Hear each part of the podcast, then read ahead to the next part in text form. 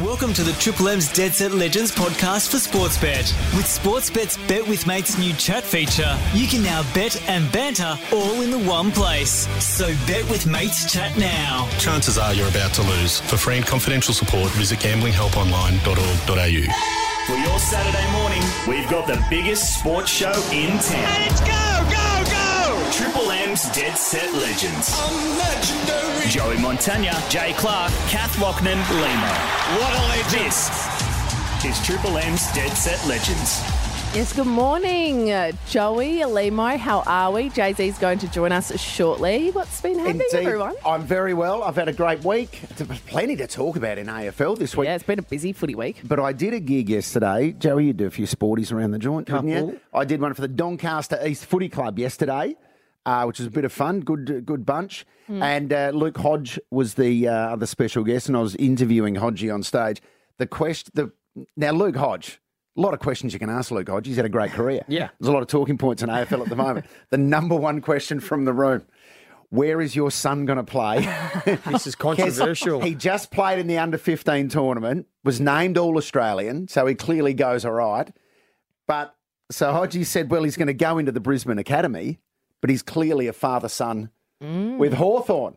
So he said basically it's up to him where he where he wants to play. think you'll be the Brisbane Academy. There's a Think it's lot gonna- of Hawthorn fans going, oh, we can't see Cooper Hodge playing for Brisbane, Oh, that's surely. going to sting. Uh, my week hasn't been as eventful. I'm still solo parenting, Kath, for one How's more that week while my wife's gallivanting in the Chinka I told her to keep an eye out for Mark Evans and Damien Yes! Hardwick. She was in the same spot. She didn't know what they look like, but I said, just if you bump into them, there might be Take a something cheeky going on. photo. Yeah, that's right. And So, um, gee, that's a nice spot she's in yes, over there. Yes, I know. Well, How's I'm- it? Are the kids alive? The kids, yeah, I only left them in the car once, but they, no, that's a joke. They are going fine. You know what's really? They're at the age. You've Have you done a been- head count yet to make sure you've got them both? Yeah, Lehmo, you would probably have gone through this stage with Laddie, but Yeah. no, Noah's at an age where he's at this annoying age where he wants to do everything himself. Like he's five. Oh, it's like, right, yeah. Dad, can Oh, I that's butter the toast? Dad, can I make this? And it's like, but everything takes so much longer, Kath. It's Yeah, like, okay. yes, mate, you can do it yourself. What was the most irritating time where he's wanted to try to do something himself? And well, he's you're now doing. The, he's now trying to do his own cereal and all those sorts of things, and it's just making a mess. And, tell you you what- know, but you have got to let them like learn and develop. You It do. It's a pain in the back. Kath, nothing makes you as edgy, Kath, as a parent, as watching a five-year-old hold a two-litre milk yeah, yeah, and he goes, "I'll do it myself." while they're trying to dip it in the cereal at a bad angle because the bench is up over their head. That's exactly where it's That at. is milk everywhere. That's that's where I'm at right now. Yeah. So anyway, I mean, it's good fun. It's been good fun actually. We've had a good Yeah. time. But uh, Nice. hurry up! I'm waiting for Aaron to come home this week. right. Now, this, this week, is it? Ah, Thursday night she'll be home. Yeah. What if you get a call saying, hey, we might stay for a few more days? no. You just know that you got more brownie points in the bank. That's, That's what you right. know. Hey, we got to celebrate the Western Bulldogs. Massive victory for them last night at Marvel Stadium over Richmond. Now falls to Naughton, another chance. Weightman, I was thinking he hasn't been involved yet. Oh, he's been involved now, Cody. This is as Rex would say in the first term, Nate, a destroyation. His kick in the bottom belly direction, running back towards goal, and the superstar skipper picks it up, runs in, kicks goal number three. There's your three votes. Bugle across the body for number five, equal career best. This time, Jamarra through his fifth. The doggies by a big 55 points, their 11th win of the season. It was a stunning start from the Western Bulldogs at Marvel Stadium. Kicked nine goals in the opening term, really set it up. Jamarra Ugle-Hagan with five, Aaron Naughton three, Marcus Bontempelli three goals, 32 disposals. It was such an impressive victory for the Western Bulldogs. Sees them jump up to fifth on the ladder. Joey, that is the Bulldogs at their best. Yes, that is. It was a bit of a Friday night fizzer, wasn't it? Over at quarter time. Um, I'm not sure how much we learnt out of the game. Like we know the Western Bulldogs can do this. They've, they do it all the time, and then they lose games they shouldn't. And the, it's a challenge for them against the top teams. But um, some really positive signs. The forward line I thought worked really well with Ugle-Hagan and, and Naughton kicking their goals and Lobb getting involved.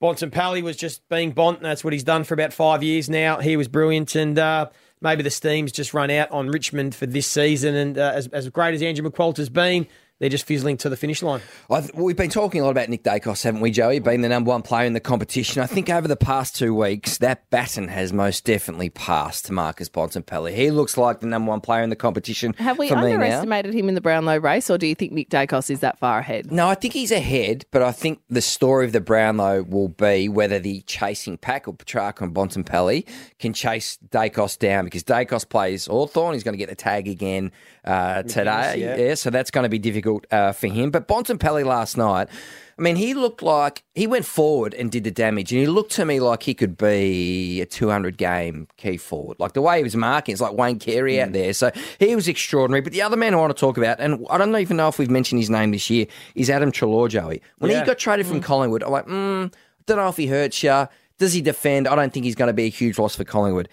I think this season he is flying under the radar. How have you rated him? Yeah, it's been a, it's a good call, Jay. It's been a sneaky good year from Adam Treloar. I think he's averaging like 30 touches, six clearances, which is probably a part that sneaks under the radar because everyone thinks of Liberatore and Bont, but Yep. he does get in and under. We know he's, he's line breaking. He's a point of difference to the other Western Bulldogs midfielders.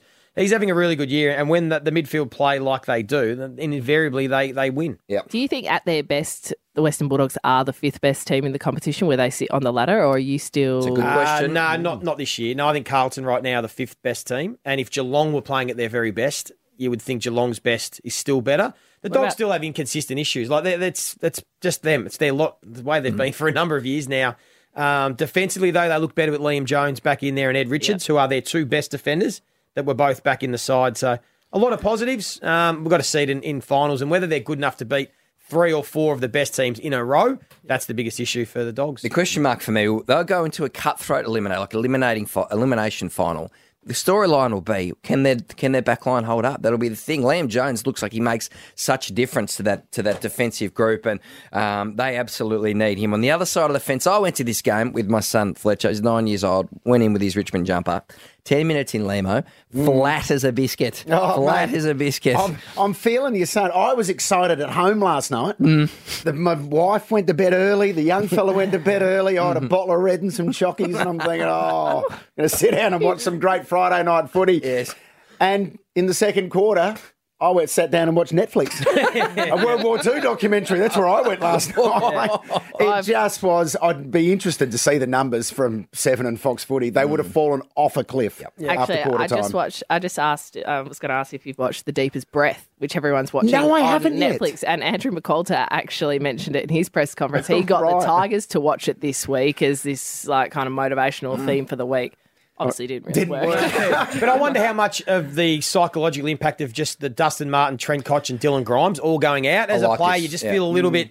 You do sometimes get this little bit of flatness, like oh, Because they looked flat from They the did, start. yeah, and they? sometimes that's a little psychological hurdle that impacted their performance last night. Going to be hard for the Tigers now to make finals. I think it's going to be really intriguing around the under 22s. The question for Tig- the Tigers, we know all their top tier talent and their you know Taranto hoppers, those middle midfielders, but it's like what's the growth underneath? So over the next three weeks, I really feel like it'll be interesting for some of those first or fourth year guys to you know have a, have a bit of a, their talent. But the big story, Kath. Um, Came between the fan interaction between Marlon Pickett Yeah, so this was an interesting one because I had to talk over this for the first time seeing it Yep. on air on Fox Footy last night, and I I didn't really know what was going on. Just saw there was kind of you know Marlon Pickett and Fan getting up close and personal, but then seeing the replays, Yep. the ban has touched Yep. Marlon first. Yep. He's instigated. it. Yeah, so and there's been some big calls already. The fan deserves a, a life ban, or you know, minimum a couple of years, a year or two. I think the context here is really important for the AFL, and this is what will happen over the next 48 hours. They will find out what was the what was said and what was the tone of what was said in that moment. He clearly he didn't enjoy it.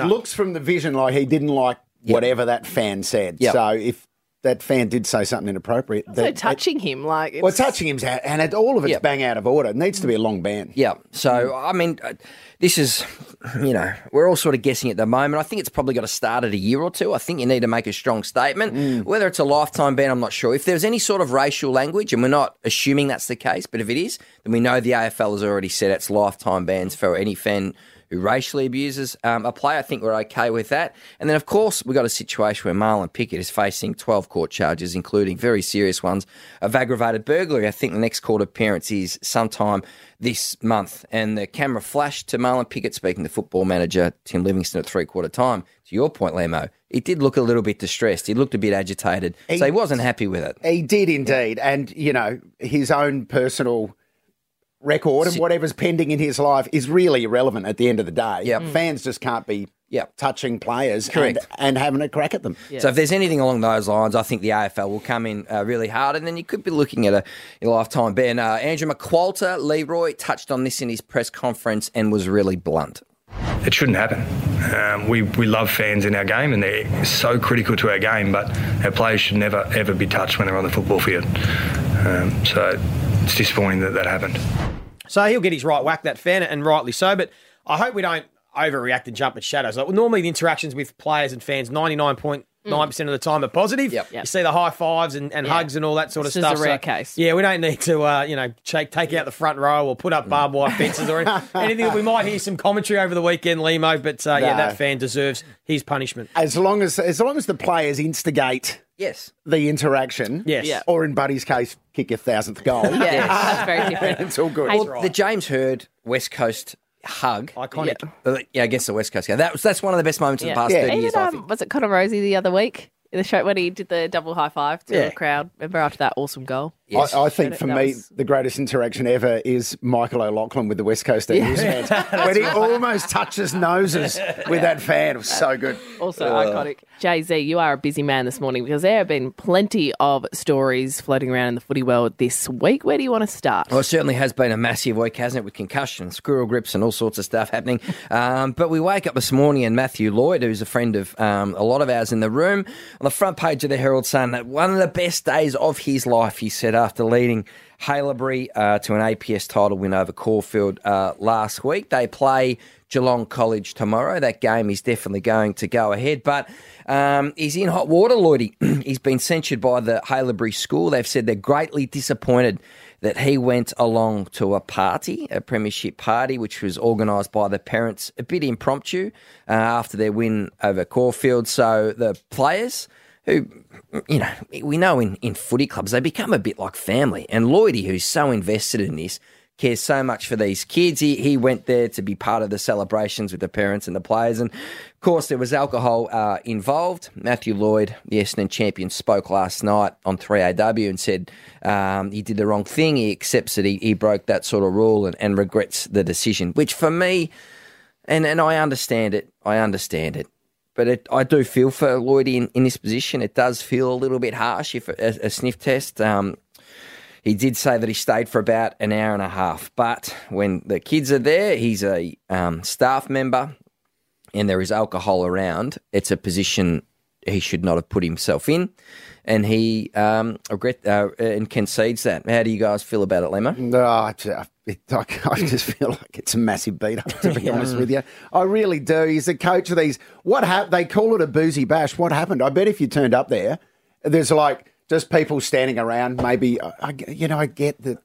But the, kids are allowed to have a beer at a parent's house, aren't they? Yep. Well, that's no one's breaking the law there. Are, are No, they? I don't think so. No, One's, no one's breaking Yep. the law. Yep. So I just think it's a beat up. He wants to join in a celebration in what's a massive moment for a team he's been coaching, team he really cares about. Yep. I don't know. I feel like he's been um, sort of his name's been sort of dragged through the mud a little bit. I think Lloydie though he made a mistake halfway through the season. What? Did you hear about this, Kathy? He changed the club, so- the team song. So what? well, he tried to choose a motivational song, which it starts out motivational, but if you listen carefully, I think it might have been a mistake. Have a listen.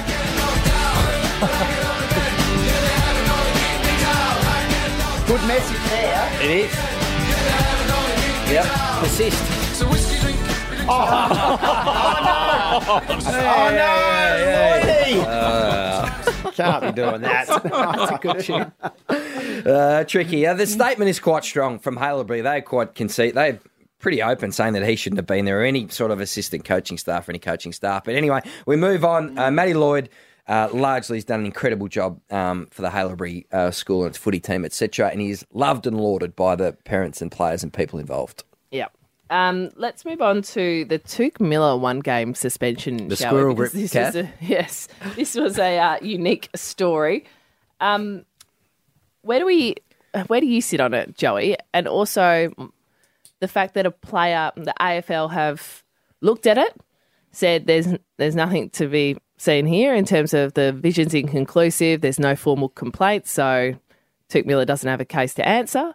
And then Dayne Zorko's gone on radio on the Monday morning and basically had a bit of a dig at the AFL, saying, "Oh, he's you know contact to the groin okay now?" Yeah.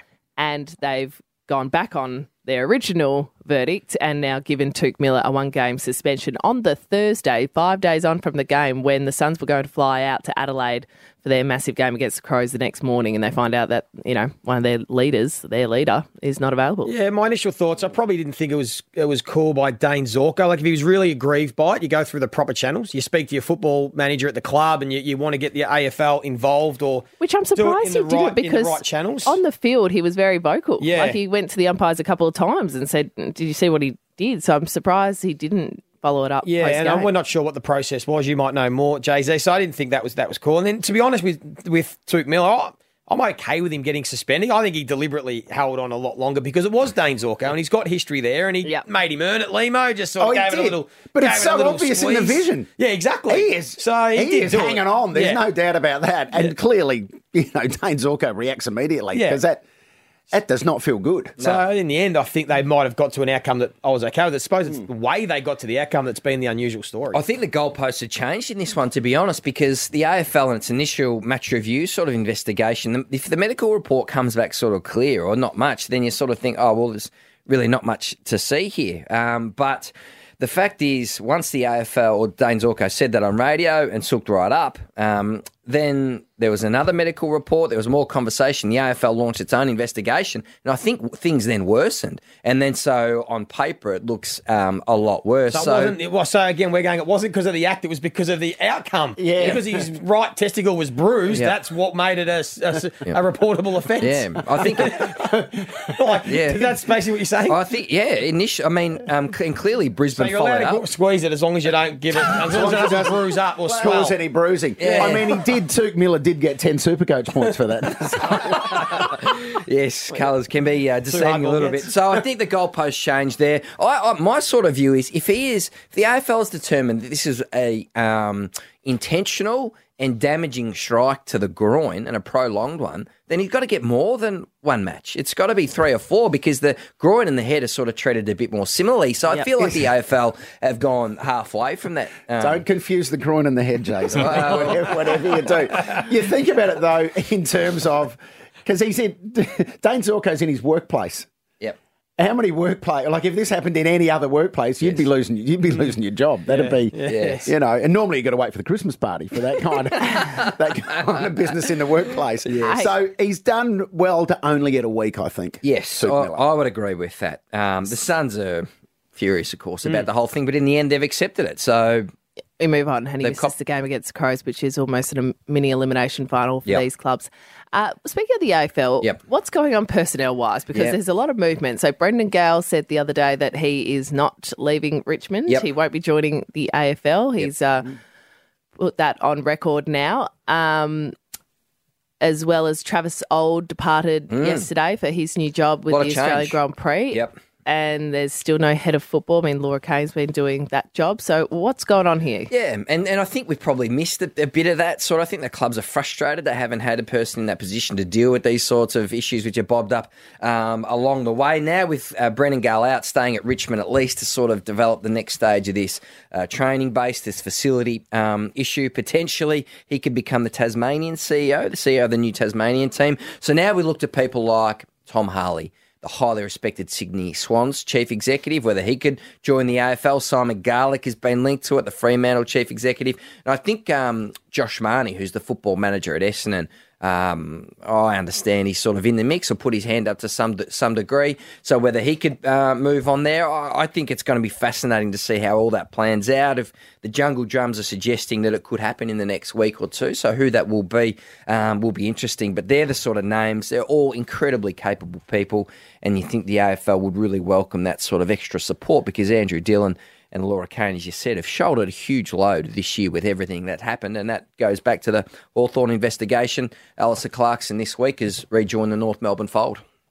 Just a quick one, Joey. You think it was a fair punishment for Port Adelaide with the concussion protocols, a hundred thousand dollar fine? My natural uh, thought was it was light. I was sort of thinking in my head 250k, something like that, but I don't really have a reason why. I thought it'd be a bit more. I'm not sure whether 50k yep. does a, a, huge dent, but it certainly put everyone on notice. And I just think it's time for an independent doctor at, at every game, and yep. that way it takes it out of the mm. club's hands. I think the way Port Adelaide have handled it subsequent to the incident, they really put their hand up. They're quite yep. remorseful. There's a lot of contrition. I think that did save them from it right. being hundreds of thousands of dollars. So only 50,000 goes in the soft cap. That is still a big hit because football clubs budget basically right up to the limit. So when you've got MRO fines and that sort of thing to come into it, um, it charges, you know, 50,000 is a decent whack, but it is a huge wake, not wake up call, but a reminder for the whole industry. Yeah, and just a quick one for you before I let you go. What do you think is going to happen with this port? um, Ken Hinkley contract situation because he did his press conference the other day and all the journalists were looking yeah. at him going, Ken, it's August. Yes, I think he gets re signed in the next couple of weeks. The game today, Geelong versus Port Adelaide, is massive. I think if he can get a, a win on the road there at the Cattery, then it could be formalised this week. If they lose their fourth in a row, does the board just sort of say, hang on, let's wait a little bit longer? I think today will be absolutely fascinating, but I think quite clearly Ken Hinkley will be the coach of the Port Adelaide Football Club next year. All right, Jay Z across it as per usual. This is Triple M's Dead Set Legends. We've got Anna Harrington joining us next to talk uh, all things Women's World Cup because there is a massive game for the Matildas Monday night against Denmark. So she's going to give us a full preview of that and bring us up to speed with everything that's been happening in the Women's World Cup. This is Triple M's Dead Set Legends. Joey J, Kath and Lehmo. Joey J, Kath, Lehmo. The Dead Set Legends on Melbourne's 105.1 Triple M. Joey, J, Kath, Lehmo. On Melbourne's 105.1, this is Triple M's Dead Set Legends. Team, we have to talk about the Matildas because a massive yes. night, a Monday evening get set on the couch, Lehmo, because the Matildas are playing Denmark in the round of 16 at Stadium Australia in Sydney. They must win. We'll be getting right behind them. One woman who has been following this World Cup very closely for AAP She's a great football journalist. Her name's Anna Harrington, and she joins us. Anna, nice to chat and catch up. Gee, are you nervous for Monday night? This is massive for the Matildas. Oh, I think they'd be a bit more nervous than me. Yeah, it is. It is. It is massive, Kath. Um, lovely to be on, but um, you know, after the way they played against Canada, they'll believe they can do anything. That was really a knockout game, to be honest, and I think they'll go in pretty high in confidence into this one. Uh, now, what about the most talked about calf on the planet, Sam Kerr? We've do. I saw a vision of her sitting on the exercise bike, but I couldn't get a gauge on the calf. Will she definitely play Monday night? I mean, if I had that answer, I uh, I wouldn't be talking to you guys. I'd be writing that up right now, wouldn't I? Um, yeah. But no, well, they said she was available to play minutes uh, against Canada. They obviously didn't need her. You'd imagine they'd hope that would be the case again um, against Denmark. She has been out on the track yesterday, as you mentioned. She was on the bike. Um, Football Australia were pretty consistent that she won't be on the track every day, just with her rehab. So I think it's no no one really knows, right? Like they've they've said she is available to play some minutes. We'll know when the press conference happens tomorrow, uh, maybe a little bit more about that. But um, I think like with any injury, you you, you doubt she's going to feature too much, but. Stranger things have happened. Um, she could well yet play. The good thing is they've shown they can actually score plenty of goals without her, which takes a little bit of pressure off her, I suppose, with with coming back. Yeah, it is interesting and nice to chat, Anna, because uh, I mean, you talk about Buddy Franklin calf injury. He's six weeks. You know, he's, yeah. he's out for the year. Yet Sam Kerr, we're hoping that she gets back within three weeks. You know, it's going to be touch and go. But you're right, Anna. They did show they can win without Sam Kerr. How much of a sort of, I suppose, confidence boost and has it released the shackles with that not that big win against Canada that now they can just get into their best football as the tournament progresses? I think so. It's, it's, much like any sport, you guys would know. Um, they they very much released the shackles. They had an attack that really worked. It was clearly the best they'd played. Um, they were getting a lot of drive down that, that left hand side with, with Steph Catley and Caitlin Foord. Um, it seemed to work with Fowler and Van Egmond as the sort of false nines. It worked really well for them. So if you can throw Sam Kerr back into the mix in some way, that just makes it even more dangerous. But I think they have to take so much heart out of um, out of getting the job done without her. And I mean, you'd think that's going to be the case. They're going to have to play at least some percentage of each of every game they play from now, probably without Sam, because as you know, coming back from injury, it's, it's a gradual process. You don't go from zero to 100 straight away. Yeah. So, no, I think they'll, they'll be high on confidence going into this. We're all obsessed with the Matildas and just fixated on Matildas, but can you give us a bit of a wrap of what's happening with the other nations and who we should be wary of now that we're heading into the round of 16? Well, it's been a bit chaotic, hasn't it? You've seen Germany crash out, Brazil out. Obviously, the Matildas knocked out Canada, but there's still so much quality. Um, on our side of the draw, um, you've got England who are just hitting their straps, France, um, Colombia are shaping as a bit of a dark horse with the way they've played. And then over in New Zealand, um, you've obviously uh, had Japan play really well. The US are just popped over to, to Melbourne, and I, I wouldn't be surprised if Sweden, who've got the US, could knock them out and really make a run at it. They're um, always up there with the contenders. So yeah, but it has opened up a lot, which is an exciting position to be in if you're a Matildas or England, like not having to, to face a Germany, for example. That can only be a good thing when you're in the pointy end of this tournament. Off the back of the Ashes, I'm was- desperate for us to play England in a semi final because that to I'm- ah. me will be the World Cup final. My head if we w- beat England, I'm done. I'm happy. My head went where your head went. A little Ashes rivalry in the Women's World Cup. Hey, Anna, keep up the great work and thanks for joining us on Dead Set Legends. No worries. Thanks, guys. Anna Harrington from AAP giving us a full wrap of the Women's World Cup. We are heading to the business end of the Women's World Cup. It's going to be so exciting Monday night. Watch the Matildas take on Denmark. Hey, we've got Lehmo's top five coming up next. Little sneak peek of what we can expect, Lehmo. Uh, it's a top 10. I couldn't get it down to five. So it's going to be a never ending Lehmo's top 10 coming up next. Triple M's Dead Set Legends. Time for Lehmo's top five. Well, Kath, Buddy Franklin, as you well know, retired during the week, Yes. and it's it's a general consensus that he is a rock star mm-hmm. of football. He's something different. He's something special, which leads to this week's top five. On Triple M's Dead Set Legends, it's Lehmo's Top 5. AFL rock stars. Now, I started doing the list and I couldn't get it down to five, so I'm going to whip through a top 10 for you. That's all right. Go. Coming in at number 10, Dane Swan. Yep. I think we'd agree. He's got it. There's an X factor about Swanee. Yep. Member of the Rat Pack, uh, famous party boy, and all the tattoos and everything Yeah, as you well. had to have someone for the Rat Pack in. Yes. Coming in at number nine, Wayne Carey, Yep. the, the duck. I mean, Nine's a bit low. Oh, no, I know. I know, I know. duck. It's a strong list, let me tell you. He's done more apology press conferences than anyone I can think of, the Duck. he has wheeled out a few over the years. Uh, Brendan Fevola in at number eight, superstar footballer, but really came into his own on Mad Monday. Yeah. Fev, that was when he did some A grade work. Great storyteller, too. A great storyteller. Coming in at number seven, Dusty Martin. I don't think he's paid for a drink in Melbourne since about 2015, Dusty. that's fair. But and there's a bit of mystery to Dusty. He's one of those mysterious rock stars. He is indeed. And I think the mystery, Kath, you're right, is a big part of it with him. Coming at number six, going back to the 80s, Dermott Brereton, who famously parked his Harley in the foyer of the Metro nightclub one night and threw his keys to a bouncer as he wandered in. It doesn't get much more rock and roll than that. Coming in at number five, The Wiz. Goal kicking superstar. Oh, there he is. Warwick Capper.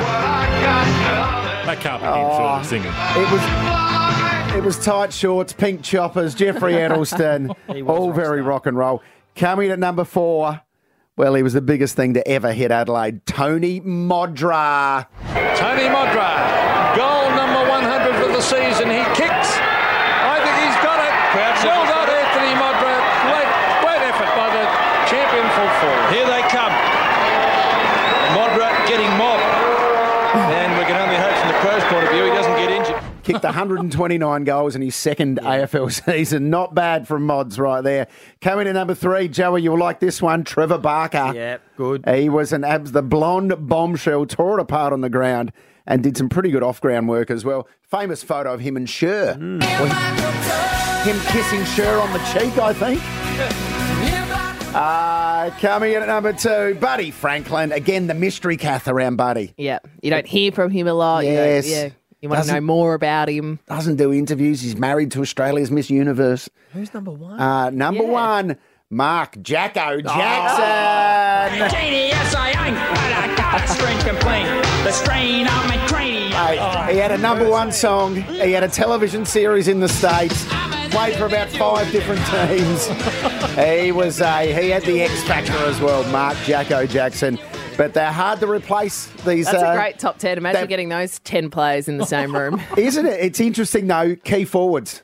That's Pretty much. Well, I, th- I was thinking who's the modern now that Buddy's retired. I think Charlie Curnow is probably the closest thing to a rock Possibly, star. I yeah. think that we've got. I like Charlie Oh, Curnow. yeah. and they star. tend to be. It's interesting how the personality shapes Yes. around key forwards. But I Yeah. reckon you might be right, Charlie Curnow. Isn't it funny as well? These days, it's more in vogue to be mysterious and not hear from you as much. you That's know? right. It's you know, it's, if I can use a comedy analogy, Carl Barron is a comedian. You, no one ever sees Carl Barron. No. Is he still doing Yes, and he's selling out theatres everywhere. like Carl the only time you get to see Carl Barron is at a live show. Right, yeah. He doesn't do up. much like Doesn't do media radio, or doesn't do anything. Yeah. TV, nothing else. So, Yeah. you got it. so he's got that mystery about him. Yeah, that's the trend these days. Be mysterious. Be Keep mysterious. people guessing.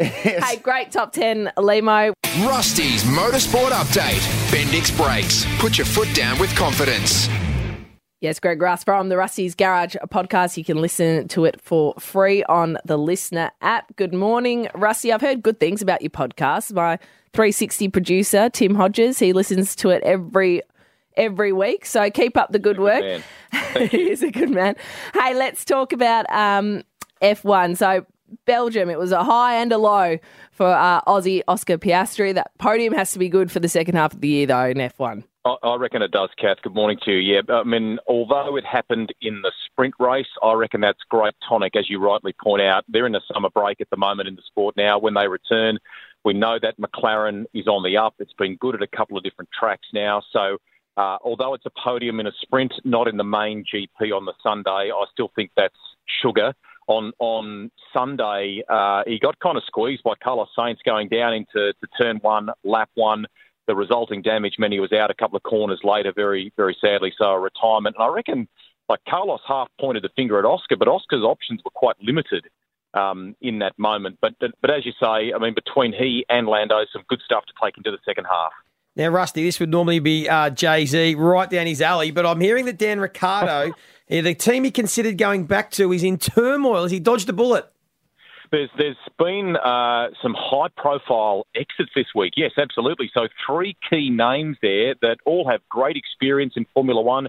Uh, some of them very respected. Um, two of them basically left on the Sunday after the Grand Prix in a, in a kind of reshuffle by Renault management there. So uh, the thing I, I hope in a positive sense that they do get right is that, I mean, they talked about trying to be in a position within 100 GPs uh, for that team to be winning races again regularly. And we know that young Jack Doohan, Mick's son, is waiting in the wings in that operation, basically as their reserve or test driver. So not good that they've lost those three figures. I do think in the current um, scenario, although it's not a great car that Dan's in at Alpha Tauri, he's back in the Red Bull framework, and it was a better choice when you look at it from that perspective for sure. And a call for calm after some expletives on the telly uh, and in the pit to car radio in the supercars. Yeah, Lehmo, I, I thought it was awesome on Saturday night. They had a great crowd last weekend there at Sydney Motorsport Park under lights, bit of tension. Um, Cam Waters kind of lit up the team radio that you're talking about there. And Barry Ryan from the Erebus team in an uh, in a TV interview, um, copped a bit of a slap on the wrist, a, a fine, and he's got to do a bit of community service within the sport for dropping uh, dropping an f bomb. So the thing for me is, um, okay, family sport, and and probably deserves a. Um, you know, a, a please explain around that. But we want, Lehmo, we want our people to be expressing their opinions, their views. We don't want them to all be nervous now the next time a, a, a television, um, you know, reporter turns up for, for an interview. We don't want it to be all vanilla. That's no good. No, they have my full support, as, as Yeah. you were, I say. Yeah. We don't want them to be robots, do we? No. Hey, Rusty, No. we appreciate your time. We'll chat next week. Have a great one. See you guys. Thank you. Rusty's Motorsport Update. Bendix Brakes. Put your foot down with confidence. Still plenty more to come on Triple M's Dead Set Legends. In the next hour, Stevie J is going to join us, a triple premiership player for Geelong and also Norm Smith medalist and Joey and Jay Z's colleague on the Sunday Rub right here on Triple M. This is Dead Set Legends with Joey J, Kath and Lehmo. Joey, Jay, Kath, Lehmo. The Dead Set Legends on Melbourne's 105.1 Triple M. Joey, Jay, Kath, Lehmo. On Melbourne's 105.1, this is Triple M's Dead Set Legends. Good morning, everyone. How are we doing this morning? Uh, we're very, very. and I was just checking whether it was night time. Sorry, I'm not with it. Kath, we should say you've got a glow about you. A glow. You've been on holidays. I have Broome. Oh, very nice. Beautiful, Yeah. beautiful place. 32 and sunny every day. Mm. As you do, just Highly duck up the recommend Broome for a few days. Yeah, That's the just sort the family norm. was there. Hey, you can get direct flights from Melbourne, four hours. Happy oh, days. Oh, there we go. Highly recommend it. It's not bad. what is about it? you guys? How are the kids go? Laddie got Oz kick this morning. He did, he's- but they're playing in a competition now, so he's playing for a team. Look, he didn't. I don't think he warmed to it this morning, judging by reports from my wife. But I'm trying to. Maybe he's just not a sporty kid. I don't know. But I'm trying to force him into everything at the moment. So I wanted to conduct a little survey and see where I'm at as compared to other parents around the city. What does he warm to, by the way? What's the sport he has gravitated to? Look, he, he likes playing basketball. Okay. He's enjoying his basketball. Yep. But he does it with his mates. I think that's the Cute. That's the thing. But one triple three five three is our number. How many sports are you trying to force? Oh, you want to put this out your to the yeah, put it out to the general public. How many sports are you trying to force your kids to follow at the oh, moment? Because with lad, I've got him. I'm pushing him into Hawthorn. Yep. I've just bought him an OKC Thunder top. We're getting on the Josh Giddey Yes. train, right? He's he's got a Chelsea top, so I'm pushing him into Chelsea and the Jacksonville Jaguars. Yep. So they're the four. The big four. They're the four. Joey, how many Well, have you got? Gee, I'm the opposite. I've got to settle my young fella down. He's into everything. Like he's watching Melbourne Storm. He's watching every game of footy. He's watching. He was watching the Super Netball before the finals finished. He's watching everything. So he's he's um going going He the other way. the but- scores, doesn't he? He loves He's real- scores and numbers. Maybe he'll be a at the moment. And we talk about who you got to get them, how you get your kids to barrack for the team. Yes. Like he knows that Dad played for St Kilda, but at the moment we play in the backyard every day, and he's Toby Greene. He's the Oh, giant. really? Yeah, he's Toby Greene. When we play in the backyard, so I don't know how that happens. Do you just let that? I know you'd be a bit stronger, Mate, but I'll I'm okay with it. Hey, we were walking to school just yesterday, Yeah. and he goes out of nowhere. He just goes, "Hey, Dad, I barrack for Richmond." I said, "No, you don't. No, you don't. You just don't. Like, See- that's just not an option, mate." See, my nephew is right on board the Scorchers because one of his uncles plays for the Scorchers. So, Ah, and he right. will beg to watch the Scorchers Big Bash final every morning, and he sleeps in his Scorchers jumper. Um, two, Two. and. His mum asked him the other day, "Do you want to play with for the Scorchers when you grow up?" And he said, "Yes." And then she goes, "What about for Australia?" And he said, "No."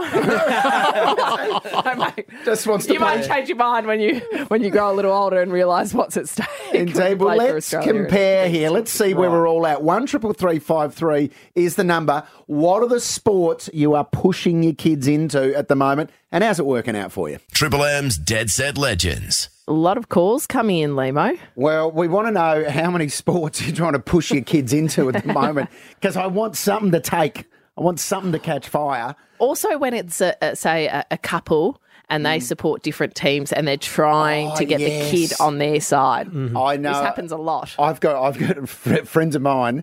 They Hawthorn and Carlton they were, and they said we'll go alternate kids. Right. First one Hawthorn, second one Carlton, third one Hawthorn. But what one of my friends did, the wife in this situation, she contacted the club and got Cyril Rioli to do a personal sign thing to the middle kid who was the Carlton fan. Clever. As soon as they got Clever. that from Cyril, they changed it out all three are Hawthorn. Yes. Yeah, very good. smart. Let's go to Bernie in Preston, mate. What's the story in your house, and is any of it working?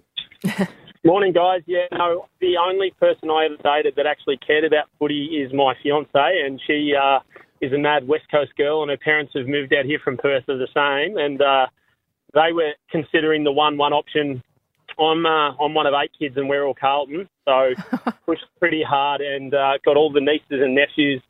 All my cousins have swung it, and they're both Carlton, and it uh, it helps that my kids' names are Charlie and Patty. oh, nice. Well, you've got to get in this year because West Coast is shocking. That's what I was going to say. Just let the kids watch a West Coast game, and then, then you should be right. Get them over the line. Uh, that ought to sort it out for you. hey, but well done to your parents, uh, Bernie. All eight of you barracking for Carlton. Very well played there.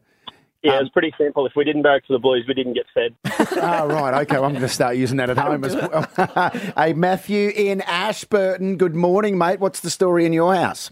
Morning. Uh, well, my daughter sort of lives between me and her mum, uh, and now that she's a teen, she spends a bit more time at her mum's. But I've always had her Carlton, Yeah. taken her to the ground, and she's got Paddy Cripps sign hat. and she recently posted a photo online wearing an Essendon scarf. Oh, no. No. What's Oh. happened there? I was devastated. Well, she told me she doesn't really like footy, and she was doing it with her friends, but. Uh-oh, uh, you're I oh, right. think that Pressure. hurt more than everything. Oh, I can hear the pain in your voice, Matthew, by the way. Hey, I'll get her back, don't worry. Carlton are on a roll. You'll get her back soon enough. Yeah.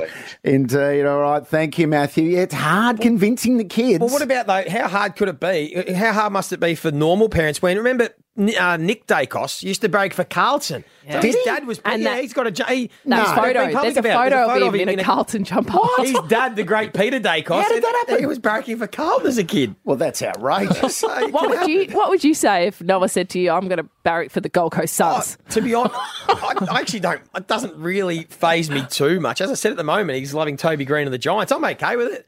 He'll be all right. Um, who, who did you barrack for? Oh, well, I was early days. I was Hawthorn initially, Right. and then my next door neighbour barracked for Collingwood. So I grew up barracking for Collingwood. My earliest memory is the 1990 grand final. So I was Collingwood all the way through So- until I got drafted. How old were you when you flipped from Uh, Hawthorn to Collingwood? six or seven- seven. Seven, Yeah. right, okay. So it can my, happen. My lad's just turned seven, so he's in, he's in, a, he's in a danger zone his right school now. friend, they want to start winning, or his school friends might might convert him Oh, another they- team. they'll convert him. Now, Kathy, you've always been Freo. I was always prayer, yep. Because uh, dad was Fremantle, daddy's little girl just followed him, and I've stayed with the same team ever since. It's You feel proud when you've stayed with the one team your whole life. I'm yeah. I see, I'm never moving from the Hawks. I had a mate of mine. We were Hawks fans together through the '80s, so we you know shared some good times together. Then we went together to Footy Park in 1991 to watch the Crows' first ever game against Hawthorn. We get beaten at the end of the game. He just flipped to the Crows and sings the Crows song. So you can't have that. I said, "You are kidding me, mate." So can I ask you then? And it sounds like he's probably not. But if Laddie was to get drafted and he got drafted to Carlton, would Yeah. you break for Carlton? You'd have to. Oh, that'd be It's tough. your son. Your son's playing for Carlton. No, You'd of, have course, to- of course I would. Yes, of course I would, yeah. except when they play Hawthorn.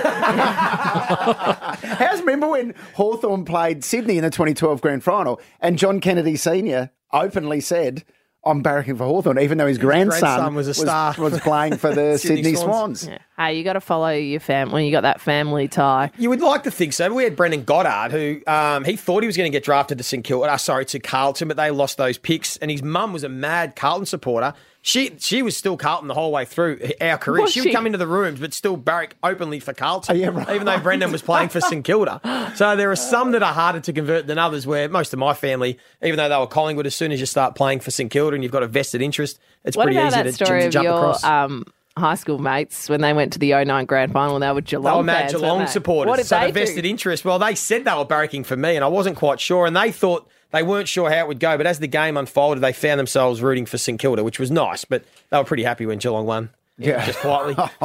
I'm sure yeah, they I'm it is sure they difficult. were. It's always interesting and the, the controversial stories when someone jumps ship.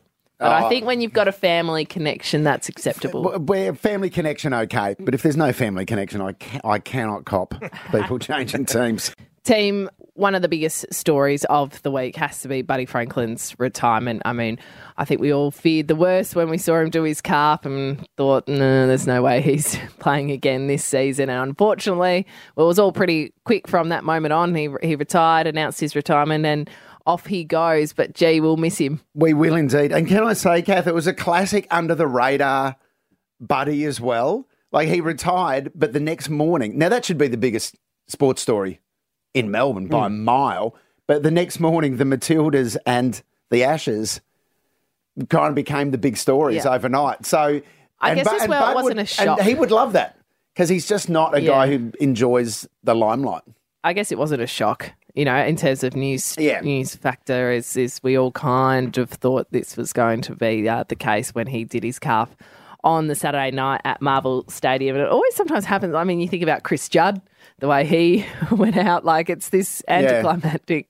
Yeah, you want a big song career. and dance. You want a big sort of, you Mm. know, big um, sort of display on the big, Big screen, a big farewell, and all Yeah, those lap sorts of of things. They're, they're, they're the most beautiful moments. You, you think about them for some other players, but unfortunately, who I think is right up there as the greatest of all time, Lehmo. Mm. I did a project a couple of years ago comparing like all Franklin's um, accolades compared to Lockett, Dunstall, Carey. It stacks up like abs- for Yeah. every every aspect of being the greatest of all time, in regards to bums on seats, match winner. Um, play well in big games. He, his record, his CV, it stacks up with all the very best, bar probably Leigh Matthews. What Yeah. was That's probably the only one doesn't quite stack up with. But everyone else, it's right there. And he didn't he, and this is normally a thing you hear with massive soccer players. When he went to Sydney, didn't merch sales alone in the first twelve months almost cover Like His- his- pa- his his wage. contract, Yeah, probably. You know, Yeah. What was it like playing against him, Oh, Joey? I mean, was- did you feel that aura out on the field? Yeah, we did. It was it was it was like daunting playing against him, but at the same time, it had this feeling like it's pretty cool playing against Bud because you did. You sort of had that that you were watching him in in awe of like how good he was, but how frightening it was at what he was going to do to you and destroy you. And um, I mean, I used to love playing against Buddy. It was always a thrill. I've still got a handprint of his imp- imprinted in my chest. I was playing a, off the back of a stoppage one day, like in my role, and Buddy's come charging through. And I thought, uh oh, and he's just given me the biggest don't argue, Yeah. Lehmo, just shoved the hand straight in my chest, knocked me over, kicked the goal from 60, and you sort of went, yeah, that was pretty good. was, yeah. that was pretty good. So um, he was, yeah, he was awesome to play play against. And one thing people uh, might forget about Bud because his goal kicking was so good and he has so many great flashy moments, but his foot skills around the ground were just impeccable. Yeah. Mm. Like he had a, his foot passing is beautiful. Yeah. Hardly ever missed a mark. But so many great moments. What Yes. are, what I are our personal Well, well, that's what I think. Like he, he doesn't get that farewell game. I mean, maybe they'll do something at the SCG in round twenty four. He'll be, you know, in one of those Hopefully cars, or I don't know, and- yeah, something like that. But I think just more recently, in terms of great moments, Yeah. his one thousandth goal and Oh, that yeah. night at the SCG. I mean, that was such a great moment in terms of being able to celebrate a champion whilst he's still playing, and I think we'll all remember that night at the SCG. He's on 999. One of the great champions of our game. Lance Franklin crosses the 50 now, hits 40. It's all about the kick. It's right through the middle. Buddy joins the legends with a thousand goals, and the Sydney fans come from absolutely everywhere. It's pandemonium at the SCG. It was just one of those moments you watched again and again, and every time you picked up something different. You know, you were just watching those scenes with all the crowd and, and what the other players were doing out on the field. And The it one I was- pictured, if he missed it, they would have had to have taken 10 minutes to get everyone off Yeah, the ground because they were running. They were soo- running on. Yeah, as soon as he kicked it. So if that had a missed, oh, God, it would have been a nightmare. For me, I, I mean, I, we've been lucky in some respects that uh, West Coast have been so bad this year that we've seen a couple of players kick 10 goals. But I'm not sure the next time we're going to see anyone in an AFL game kick 13. Five seconds to go. He let it bounce. 13! 13! What a call from Hutto. That's as all well, we need by to the say. way. Yeah. It Yeah. was great. Oh, mate, oh, so ma- so many to choose from. I mean, the, you, I could go against uh, the final against the Crows back in 2007 when he kicked that goal from the boundary. Yep. What a moment that was. Uh, I mean, his hundredth goal was. I was there that night. I ran onto the ground with Mick Molloy and Hughes. Saw that? They showed that vision the other night. Oh, did yeah, they? they showed it. You, you sort of ran in pretty slow. The two of you just trotted out there. We were running on and we couldn't get close to Bud. We were. I remember coming off and Stewie Dew was on the bench and we were sitting behind the coach's box. And Stewie Dew's watching me, Hughesy and Mick Molloy walk off, and he goes, "I'll remove the expletives," but he goes, "What the are you three doing?" just get involved, mate. Uh, but one I really loved because it was just it was a 12 second goal end to end. I think about round three, 2013, against Collingwood. Brent Guerra kicks it in. He kicks it to the middle of the ground. He had a mighty roost on him, Brent Guerra. Ben Stratton picks it up. Handballs to Bud, who jumps over a Collingwood player, kicks it from almost the centre circle, and it goes through. Two man, a big ball from Guerra, got it to Stratton and Buddy from inside the bloody oh! square! oh, Buddy boy! Two kicks, end to end from the G, the biggest grand in the land, and he's popped it from 75 bloody metres! Great call. Wayne Schwass there. Good call. And the best part is he's always remained so humble throughout. We had Chloe Yeah. Malloy on 360 the other night, and she's just been named the Swans co-captain of their AFLW side. And I said, "Oh, have you? Did you meet Buddy before he retired? You know, she's been around doing pre-season at the club." And she said, Hmm. "Yeah, yeah, I did. I bumped into him, and he said, "Hi, I'm Lance." And she's like, "Well, I know who you are." but Funny, he's always remained humble, and as we said before, had a bit of that mystique about him. Yes. you've always wanted more from Bud. What a legend! Congratulations to him, and we'll we'll miss him. But how lucky we have been to witness him at work on the field, and good luck to him and his family for the future. Have we got Stevie J joining us next? Not so humble. well, we'll bring that up with him maybe. this is Triple M's Dead Set Legends, Joey J, Kath and Lehmo. Joey, Jay, Kath, Lehmo. The Dead Set Legends on Melbourne's 105.1 Triple M. Joey, Jay, Kath, Lehmo. On Melbourne's 105.1, this is Triple M's Dead Set Legends. Our next guest is a triple premiership player. He's a Norm Smith medalist, but perhaps the most flattering aspect on his resume now is he gets to work with Joey Montagna on the Sunday Rub on Triple M. Stevie Johnson, welcome. Good morning, guys. Where does it rate working with Joey and Jay Z on the Sunday Rub? Oh, it's right up there. One of the biggest accomplishments of my of my career so far, definitely. Well, not really, Stevie. Let's get to one of the biggest accomplishments of your career because this today it's interesting. We've got you on because Geelong are playing Port Adelaide, and automatically everyone goes back to the 2007 grand final, the famous story where you told everyone to start calling you Normie at three quarter time because you had the Norm Smith sewn up, and then there's also the Sydney Derby, the Giants and the Sydney Swans, where you played for Giants and assistant coach for Sydney. So plenty to talk about, but let's just first of all get your take on the Cats. Where do you see them this season? Uh, they've been up and down, no doubt about that. Um, probably thinking uh, during the week about this game, I thought Port Adelaide probably goes down to Geelong and, and gets the chocolates, but this is a game where backs against the wall, Geelong. Yeah, even though their form hasn't been great, these are the games they steal themselves for, and then they go bang and beat a top side, and then everyone goes, oh, maybe they can. maybe they're still capable. So I'm expecting Geelong to actually come out tonight. I think their forward six is going to be a little bit too dangerous for Port Adelaide, who's lacking a couple of defenders. So it's going to be a cracking game, but um, I've got Geelong winning this one.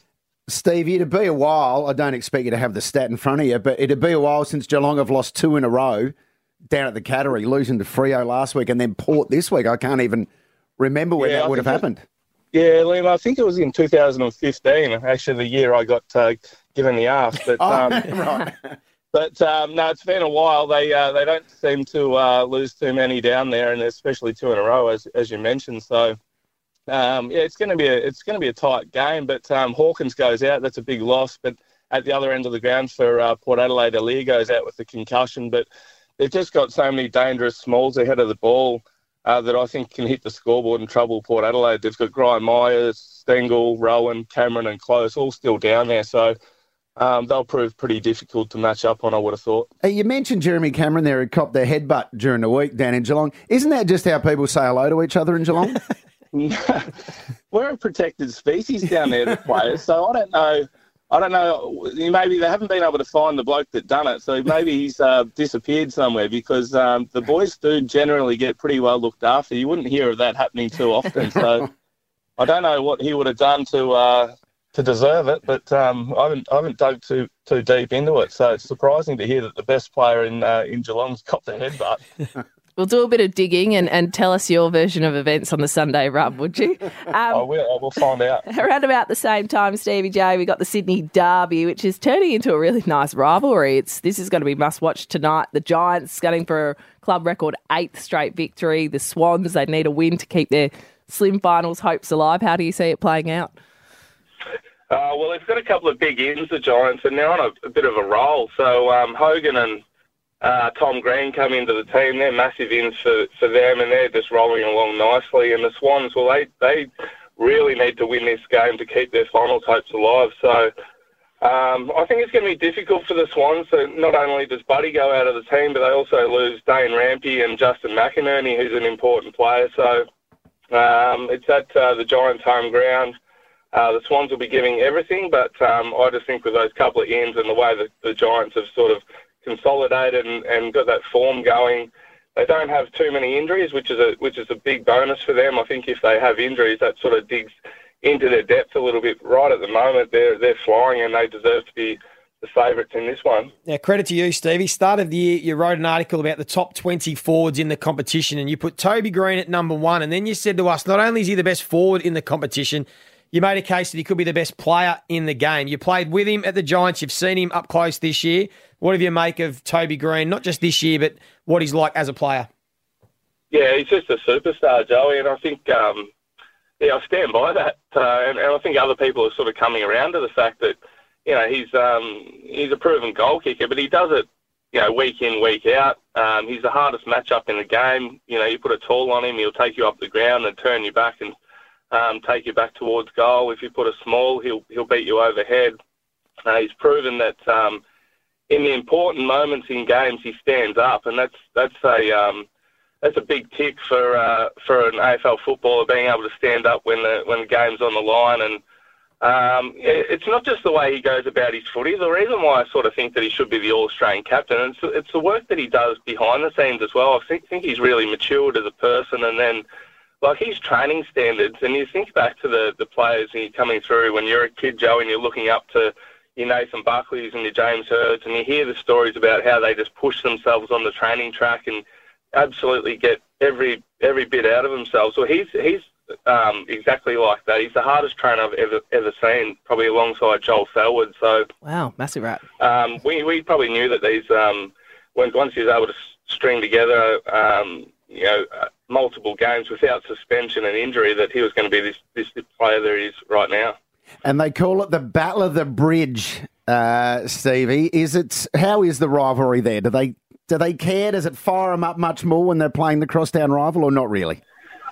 Oh, yeah, a little bit, Liam. I think Leon Cameron definitely used to um, ramp it right up. The uh, he used to be hitting the whiteboard before the game when we were playing the Swans, Right. and um, uh, I think the Swans sort of just back themselves. You know, they want to be they want to be uh, committed to every single game, so they don't really come out and say anything. But deep deep down, there is a rivalry there. There's been a couple of finals which have been pretty close, gone in the Giants' favour, and that, that's going to build over the years. But the one thing is, you know, most of the players all live around each other. All the Giants players live over in the eastern suburbs around Coogee and Bronte and and Bondi, so they run into each other quite a bit. So I think they get along okay. But uh, all it takes is uh, someone like Toby Greene to, to run through someone, and, and it's on. So um, yeah, looking forward to the game. It's, it's a bit unfortunate that both both games uh, tonight are on at the same time, because I would have loved to have watched them both. Hey, that's why you have Fox and Co. Just get the split screen up, Stevie.